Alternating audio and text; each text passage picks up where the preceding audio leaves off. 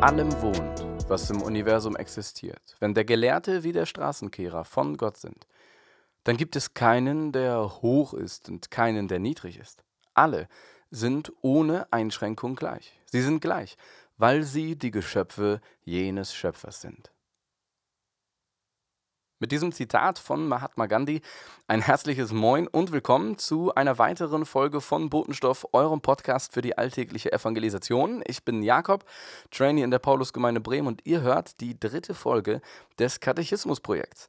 Wenn ihr zu dem Hintergrund vom New City Katechismus und ähm, diesem Projekt hören wollt, hört euch gerne die erste Folge dieses Jahres an. Da erkläre ich das alles ein bisschen mehr ich möchte an dieser Stelle jetzt einfach direkt mit in das Thema der dritten Frage und Antwort einsteigen und damit auch dieser Folge Dreieinigkeit. Ja. Die Frage lautet, wie viele Personen sind in Gott? Und die Antwort ist, es sind drei Personen in dem einen wahren und lebendigen Gott. Der Vater, der Sohn und der Heilige Geist. Diese drei sind eins im Wesen und gleich in Macht und Herrlichkeit. Ja, ähm, es wird nicht weniger komplex in den Themen, habe ich so das Gefühl. Ähm, vielleicht ist mir das einfach auch, ähm, ist es untergegangen, wenn man sich den ganzen Katechismus einmal durchguckt, dann ähm, es kommen auch noch ganz andere Fragen, praktischere Fragen und Antworten. Ähm, Genau, in meiner Beschäftigung mit jeweils einem Thema denke ich, okay, dieses Thema hat es echt in sich und dann beschäftige ich mich wieder mit einem weiteren. Ähm, und das, genau, es wird irgendwie nicht viel leichter.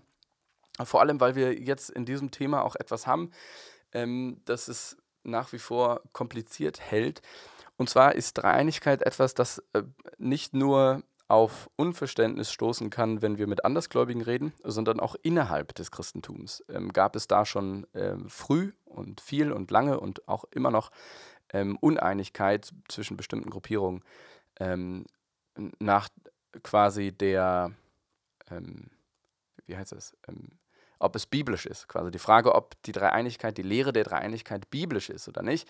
Denn es gibt auch christliche Stimmen, die dem widersprechen würden, sagen, das steht nicht in der Bibel, das kommt nicht aus der Bibel, das ist von der Kirche ähm, dem Glauben übergestülpt.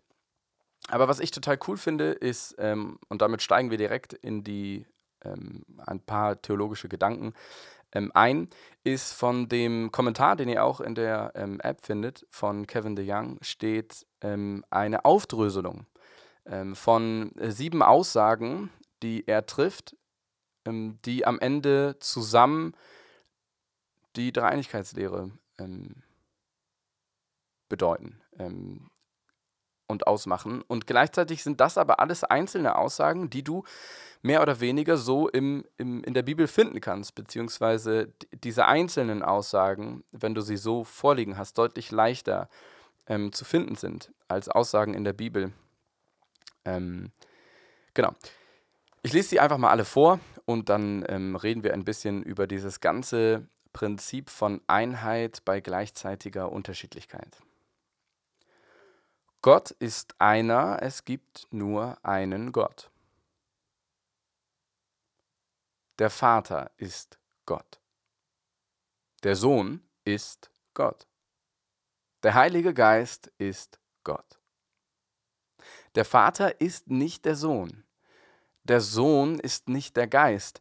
Der Geist ist nicht der Vater. Alles Sachen, die ich würde sagen, gerade wenn man sie einfach mal hört, denkt, ja, ergibt ja Sinn. Ähm, und gerade das, dazu mache ich euch zum Beispiel Mut, wenn euch das tatsächlich interessiert ähm, oder ihr euch damit beschäftigt, dann schaut einfach mal in zum Beispiel das äh, Johannesevangelium rein und markiert euch so Aussagen. Ich meine, gerade im ersten Kapitel äh, steckt da natürlich ähm, schon ordentlich was drin, aber auch in, in all den Aussprüchen von Jesus, wenn ihr Hinweise auf diese Aussagen, die ähm, De Young hier getroffen hat, wenn ihr die findet. Ähm, das kann man natürlich für die ganze Bibel machen, aber es mit dem Johannesevangelium ja auch schon mal genug Arbeit. Ähm, genau, und dann werdet ihr ein bisschen verstehen und auch ein bisschen ähm, Grundlage finden, die euch hilft, ähm, das einfach nochmal auch in, in Gesprächen, ob mit Christen oder Andersgläubigen, ähm, da ein paar Verse an der Hand zu haben, die das verdeutlichen, die das belegen quasi. Aber äh, am Ende ist, ist Dreieinigkeit keine Lehre, die für sich steht. Wie keine Lehre im christlichen Glauben geht, geht es um die Lehre selbst. Also ist die Lehre als Lehre ähm, Lehre. Also es ist, es ist nie der Selbstzweck, sondern meistens oder immer sind es oder sollten es Dinge sein, die ein bestimmtes Prinzip oder ein, einen bestimmten Gedanken ähm, zusammenfassen, benennen und transportieren sollen.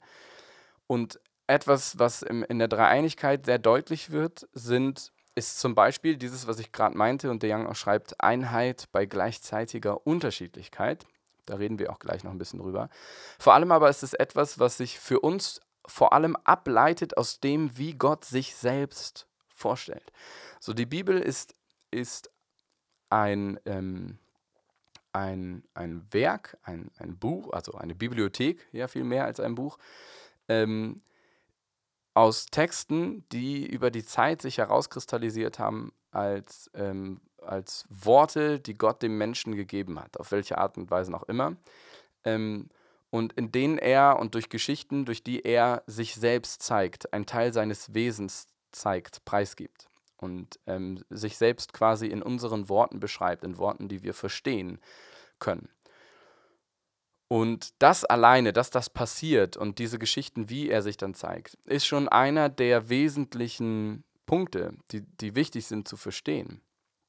Ähm, die ich ähm, beim letzten Mal schon versucht habe anzudeuten, vielleicht in der Komplexität der Folge untergegangen sind. Aber ähm, wenn wir uns zum Beispiel mal Georg Wilhelm Friedrich Hegel angucken, ähm, Hegel hat, hat geschrieben, Gott als Geist ist keine hermetisch und einsam in sich verschlossene Substanz.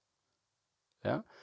Ähm, er ist der im Logos freiwillig sich selbst erschließende und sich vernehmen lassende. Ähm, okay, das klingt jetzt vielleicht auch wieder sehr komplex, aber ähm, grob geht es so ein bisschen darum zu verstehen, okay, Gott ist kein ähm, Gott als allmächtiges, allwissendes, ähm, unendliches Wesen ist kein unnahbares, von uns vollkommen distanziert und unerreichbares Wesen, ähm, zu dem wir keinen Zugang haben und das für uns keinen kein Wert oder dessen wir, das keinen Einfluss auf unser Leben hat. So, das gibt ja auch viele, die glauben an einen Gott, ähm, die glauben, dass es einen Gott gibt, aber der ist dann eben so ein, eine hermetisch einsam in sich verschlossene Substanz. Ähm, was Gott ausmacht und was unseren, ähm, was den Gott, in dem wir am christlichen Glauben glauben, ausmacht, ist, dass er sich zugänglich macht, dass er nahbar ist. Ähm, und, und das ist vor allem auch Teil, worum es in der Dreieinigkeit geht oder was in der Dreieinigkeit irgendwie mit impliziert ist. Ähm, denn Gott ist ja erstmal, und das schreibt Hegel auch, Gott ist einer, Gott ist der, das Allgemeine zunächst. Gott als, als Gott, allgemein Gott, so wie ich es in der letzten Folge beschrieben habe. Aber Gott ist zum Beispiel auch Liebe. Ähm, Gottes Liebe bleibt aber einer. Ähm, aber so, dadurch, dass Gott auch Liebe ist, bleibt er mehr Einheit, mehr als Einheit ähm, einer, als ein Einzelner.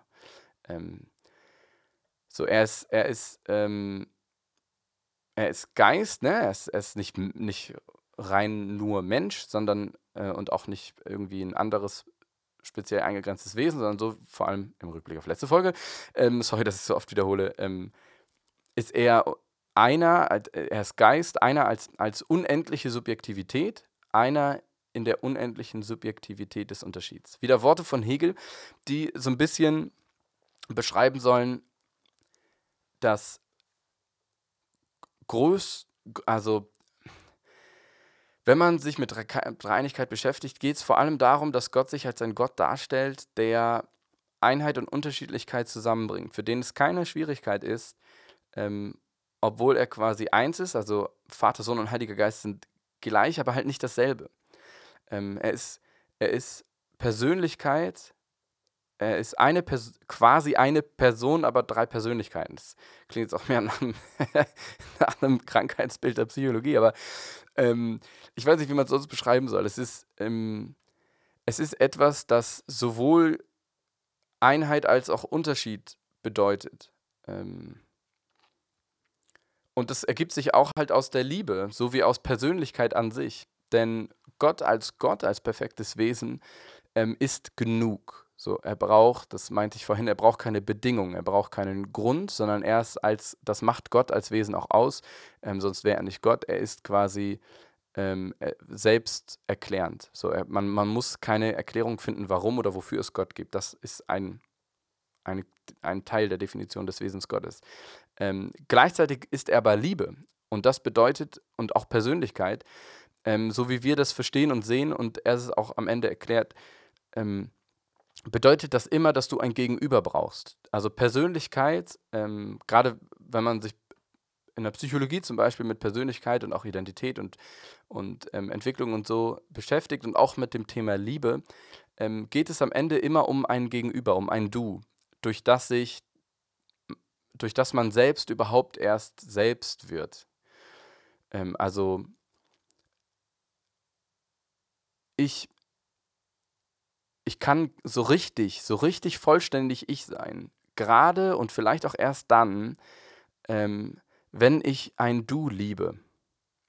Und ich, ich rede hier nicht von einer ähm, irgendwie, irgendwie ausschließlich oder romantischen Liebe, wie wir sie ähm, beispielsweise zwischen Mann und Frau sehen und kennen aus dem Alltag, sondern es geht hier um viel, viel mehr. Es geht hier um, ähm, um, um keine, gar nicht so sehr um physisches, ähm, sondern hier geht es um, um etwas viel Größeres. Und dieses ein, ein, ein Gegenüber zu lieben, sorgt dafür, dass ich erst wirklich und vollständig ich bin. Ich weiß nicht, das, also ich hoffe, das ist verständlich. Ähm, also so, es hat so ein bisschen zu tun mit Abgrenzung im Sinne von zu wissen, was ich bin, hilft vor allem dann, wenn ich, wenn ich ein, ein Gegenüber habe, das ich nicht bin und an dem ich mich so ein bisschen sehe, weil so wie er mich sieht, so wie er auf mich reagiert, ähm, was ich, was quasi ich mit ihm mache und ich dann sehe, was ich mit ihm mache und was ich sehe, was er mit mir macht. Das, also dieses Spiel zwischen zwei Personen, die im Miteinander jeweils zum, zur vollen zur Fülle ihrer selbst kommen quasi. Das ist, das hat viel mit Liebe und Persönlichkeit zu tun. Und wenn Gott das ist, braucht er das ja, also dann ist das auch in ihm. So, und dadurch, so kann man quasi auch verstehen, was wir meinen oder versuchen zu erklären, wenn es darum geht, dass Gott drei Personen und doch eins ist. Ähm, dass er Persönlichkeit ist, dass er Liebe ist, bedeutet auch, dass er in sich ähm, sich an, an, an sich verschenkt. Und als Bild benutze ich jetzt einfach mal eben, ich glaube, ähm, C.S. Lewis war es, der in ähm, Mere Christianity oder dem deutschen Pardon, ich bin Christ, ähm, argumentiert und, und erklärt, dass man sich das als zum Beispiel Würfel vorstellen kann. Ähm, ein Würfel hat verschiedene Seiten, aber jede Seite ist, auch wenn sie unterschiedlich ist zur anderen Seite, vollständig Teil des Würfels. Also der Würfel ist ähm, Würfel mit jeder Seite und jede Seite ist auch Würfel. Ähm, also, ne, man würde jetzt sagen, die 3 ist die Seite 3 ist Würfel, die Seite 2 ist Würfel, die Seite 1 ist Würfel, bla bla bla, aber die Seite 1 ist nicht die Seite 2, die Seite 3 ist nicht die Seite 4 und, und so. Also ihr versteht, glaube ich, was ich meine. Ähm, die Seiten gehören zum Würfel ähm, und zeigen einfach einen Teil des Würfels, das Gesamtpaket Würfel. Und das Gesamtpaket Würfel ist immer noch Gott. Es gibt einen Gott, es gibt, da liegt ein Würfel auf dem Tisch. Aber je nachdem, welche Seite ich sehe, sehe ich eine bestimmte Person, Persönlichkeit Gottes. Ähm, das macht die Seite, die anderen Seiten nicht weniger Würfel. Ne? Nicht, nicht, der Vater oder der Sohn oder der Geist sind den anderen gegenüber nicht weniger oder mehr Gott. Es gibt da keinen Rang, es gibt einfach nur Unterschiedlichkeit. Und das ist für uns manchmal vor allem heute total schwierig zu verstehen. Ähm, genau. Wie, warum ist das wichtig? Also erstmal, ähm, was, was ich cool finde, dass Hegel in diesem ganzen Kontext auch dazu kommt, an, er redet dann auch über Wunder. Ähm, und er sagt auch, dass, dass der Glaube an Wunder äh, vernünftig ist, weil, weil alles andere wäre ein Aberglaube an die sogenannte Naturmacht. Also darüber habe ich ähm, in, der, in, der, in der letzten Folge auch schon geredet, dieses, dieses Ding, dass sobald ich glaube, es gibt keine Wunder, ist es ein Glaube an etwas anderes. Dann glaube ich an die reine Natur von mir aus. Ähm, die, er nennt sie halt sogenannte Naturmacht. Ähm, und zu sagen, es, es kann nicht sein, dass, dass dann müssen es mehrere Götter sein oder so, ähm, genau, das ist einfach, wenn man, wenn man behauptet, man selbst muss alles verstehen können und ähm, es muss zu, dem eigenen Gedanken, zu der eigenen Gedankenwelt passen. Dann ordnet man alles einer bestimmten Gedankenwelt oder einem bestimmten Prinzip unter, ohne dieses Prinzip vorher zu prüfen und in Frage zu stellen und mal zu gucken, ob es nicht auch sein kann, dass das eben nicht so ist. Ähm, und dass es das eigene Bild, das eigene Prinzip ist, das überarbeitet werden muss. Ähm, denn wir kommen in diesem ganzen Kontext auch auf, ähm, manchmal gibt es so läppische Fragen, auch Comedians, die das manchmal benutzen, ist zum Beispiel die Frage, ähm, mit Gott dem Vater, was ist mit der Mutter? So, und ich meine jetzt nicht Maria, ähm, sondern, ähm, sondern quasi, warum, warum ist Gott Vater und nicht Mutter? So, aber ja, bevor, also ich kann jetzt nicht alle möglichen Sachen immer ähm, zu, so mit eins zu eins mit Versen raussuchen. Wenn ihr dazu mehr haben wollt, schreibt mich gerne an. Aber es, es gibt ja viele Attribute. Also die Frage ist ja, was ist Vater und was ist Mutter? Und es gibt viele Attribute, die ähm, Gott einfach bestimmten ähm, Rollen zuordnet, ähm, auch im Bild der damaligen Kultur und sagt quasi, das, so stellt euch mich als quasi perfekten Vater vor. Denn was will er damit sagen? Er will am Ende weder etwas über biologische Geschlechtlichkeit sagen, überhaupt nicht. Damit hat das ja gar nichts zu tun, sondern es geht bei Gott, und das vergessen wir ganz oft und das kommt auch nicht immer gut in Kirchen durch, aber es geht im Evangelium, es geht in der Bibel, es geht im Christentum um Beziehung. Und Gott als Vater zu, lebt Beziehung in sich selbst zu Sohn und Geist, aber lebt vor allem auch Beziehung zu uns und er stellt sich uns in einer bestimmten Beziehung vor. Und ein, ein distanziertes Wesen, das keine Persönlichkeit hat, diese Substanz, ähm, die ist so, da ist keine Beziehung. Da ist keine Beziehung, auch keine Beziehung gewollt. Und ein, ein, ein, es gibt verschiedene Bilder, die Menschen von Gott haben können. Aber wichtig ist, dass in dieser Dreieinigkeit etwas impliziert ist, was total wichtig ist fürs Christentum. Und das ist, dass Gott Beziehung haben will mit Menschen. Und zwar nicht irgendeine ähm, bösartig äh, unterdrückende Beziehung, sondern die eines guten Vaters zu seinen Kindern. Ein liebender Vater zu seinen Kindern. Das ist, wie Gott äh, ist zu uns und sich vorstellt uns gegenüber. Und wie er uns gegenüber handeln will. Und wenn wir uns auf diese Beziehung einlassen, uns behandeln wird als ein liebender Vater zu seinen Kindern. Und das lesen wir auch ganz oft, gerade im Neuen Testament, wenn es um Fragen nach Gebet und ähm, solchen Sachen geht. Und dann finden wir das immer wieder. Ähm, deswegen ist diese Frage nach der Mutter total irrelevant und eigentlich, ehrlich gesagt, dumm, weil Gott auch Attribute mit sich bringt, die damals vor allem und die auch als mütterlich bezeichnet werden können, ähm, die Gott sich gar nicht absprechen will. Es geht ihm in dem Moment, wo er sich als Vater vorstellt, nicht darum, sich nicht als Mutter vorzustellen. Das ist so ein bisschen äh, westlich gedacht, dieses klassische These-Antithese-Denken. Ähm, also wenn er sich als Vater vorstellt, gut, dann will Gott keine Mutter sein. Nee, das ist Quatsch, darum geht es nicht. Ähm, in, in, zu der Zeit, vor allem mit dem Kontext, war Vater einfach das perfekte Bild, ähm, um das zu beschreiben, diese liebevoll nahbare Beziehung. Ähm, auch da, all das, was, was dann danach kommt mit, äh, wir werden das Himmelreich erben. Also wenn, wenn Himmel auf Erden kommt, wir haben einen, einen Teil davon. Ergibt total Sinn, wenn du aus einer Kultur kommst, wo Kinder vom Vater, wo das so, so eng war. Also auch das kennen wir heute noch, Rechtsansprüche und Erbschaften. So und es gibt einfach bestimmte Sachen, die will Gott ausdrücken und er schafft es und er macht es in diesem Vaterbild einfach am besten. Ähm, und viele andere Sachen sind halt einfach nicht gemeint und auch nicht ausgeschlossen. So, das ist halt, hat überhaupt nichts mit Diskriminierung oder irgendwas zu tun. Ähm, wer das behauptet, der ist, sieht das sehr verkürzt und hat tatsächlich selber ein sehr vorurteilsbelastetes Verständnis von dem Ganzen. Ähm, also auch da sich mit zu beschäftigen, zu gucken, was will da wirklich ausgesagt werden. Gott ist nahbar. Gott macht sich zugänglich. Darum geht's. Darum geht's am Ende. Gott ist Liebe, Gott hat ein Gegenüber in sich, aber will auch uns als sein Gegenüber haben, um uns zu lieben. Ähm, und was einfach als abschließender Punkt einfach noch dieses Einheit bei gleichzeitiger Unterschiedlichkeit, etwas wie Gott ist, ist etwas, was er sich auch für uns, mit unserem, für unser Miteinander wünscht. So. Und deswegen habe ich dieses Zitat von Gandhi mitgebracht, was ich jetzt noch einmal vorlese. Wenn Gott in allem wohnt, was im Universum existiert, wenn der Gelehrte wie der Straßenkehrer von Gott sind, dann gibt es keinen, der hoch ist und keinen, der niedrig ist. Alle sind ohne Einschränkung gleich. Sie sind gleich, weil sie die Geschöpfe jenes Schöpfers sind. Und es von da zu betrachten, zu sagen, okay, Gott ist Unterschiedlichkeit in Einheit ist etwas zu verstehen, okay, es sind unterschiedliche Wesen mit unterschiedlichen Merkmalen, unterschiedlichen Erfahrungen. Wir erf erleben Gott in den verschiedenen Personen anders. Aber trotzdem sind sie gleich. Es gibt keine, keine Rang, keine Höher- oder Niedrigwertigkeit. Dann, wenn wir dieses Bild nehmen und sagen, okay, das ist, wie Gott auch will, wie unser Miteinander auf der Erde passiert, wie wir ähm, in dieser irdischen Welt miteinander umgehen, sowohl als Christen als auch mit Andersgläubigen untereinander, dann ist das eine, eine, eine, eine, diese klassische Menschenwürde, wie wir sie bezeichnen, dieses jeder Mensch ist, ist, ist gleichwertig einem anderen Menschen gegenüber.